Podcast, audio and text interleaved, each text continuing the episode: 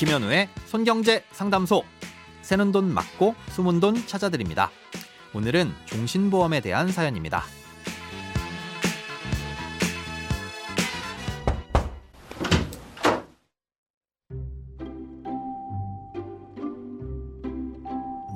안녕하세요. 저는 장애인 전용 연금보험을 가입해서 8년째 납입하고 있습니다. 그런데 얼마 전 팀장이라는 사람으로부터 이율이 높은 종신보험을 새로 가입하라는 제안을 받았습니다. 기존 보험에서 중도 인출을 해서 7년 동안 1년에 약 9,800만 원씩 총 6억 9천만 원 정도 되는 돈을 불입할 경우 3.5% 이상의 이율을 적용받을 수 있고 자녀에게도 물려줄 수 있다고 하더라고요. 그리고 완납 시 추가로 보너스 개념의 이자도 지급된다는 이야기도 들었습니다. 왜 이런 조건을 주냐고 물어보니 오랫동안 보험을 유지한 고객에게 수익을 돌려드리는 차원이라는 말을 들었습니다. 과연 이 내용을 믿어도 되는 걸까요? 확인차 고객센터에도 문의를 해봤는데 설명 들었던 내용과는 크게 차이가 나서 불안합니다. 더불어 이러한 설계사들의 말로 현혹되어 피해보는 가입자가 있을까 걱정이 되는 마음으로 사연 남겨봅니다. 오늘은 청취자 반효현 님이 보내주신 사연입니다. 결론부터 말씀드리자면 권유받으신 상품은 가입을 안 하시는 게 좋을 것 같습니다. 사연 소개에서는 언급해드리지 않았지만 보험 상품 이름을 따로 보내주셔서 확인해 봤더니 그 설계사가 설명한 내용들은 거의 대부분 사실과 달랐습니다. 우선 종신보험은 보장성 보험입니다. 저축의 목적으로 활용하는 건 적합하지 않다는 뜻이죠. 물론 종신보험도 일정 기간 납입을 한 뒤에 해약을 하면 해약 환급금이 발생하고 그 해약 환급금이 총 납입한 원금보다 많기도 합니다. 계약자가 납입한 돈보다 많은 돈을 받으니까 그게 곧 저축 아니냐라고도 할 수 있는데요. 그 전에 해약하게 되면 원금 손해를 크게 볼 수도 있고요. 원금 손해를 보지 않는 다른 안전한 방법으로도 충분히 그 정도의 수익은 기대할 수 있으니까 이 종신보험을 저축의 목적으로 가입하는 건 적합하지 않습니다.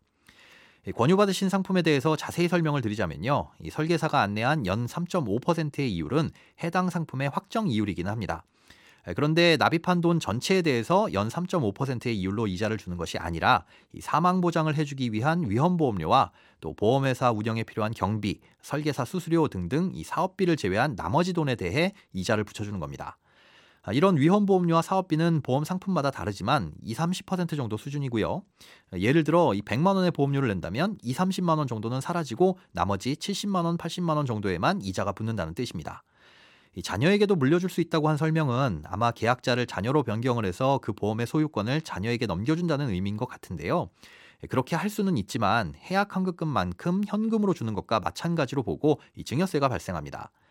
예, 만약 사망을 했을 경우 자녀에게 사망보험금이 지급될 텐데요. 이 보험료를 낸 건 사연자님이고 그로 인해 발생한 상속재산이니까 이 보험금은 상속세를 내야 할 재산에 포함됩니다. 결국 물려줄 수 있긴 하지만 그게 특별한 건 아니란 거죠.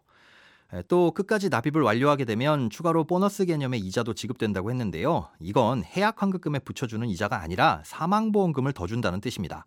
이 해약했을 때 받을 수 있는 돈은 전혀 불어나지 않는 거죠.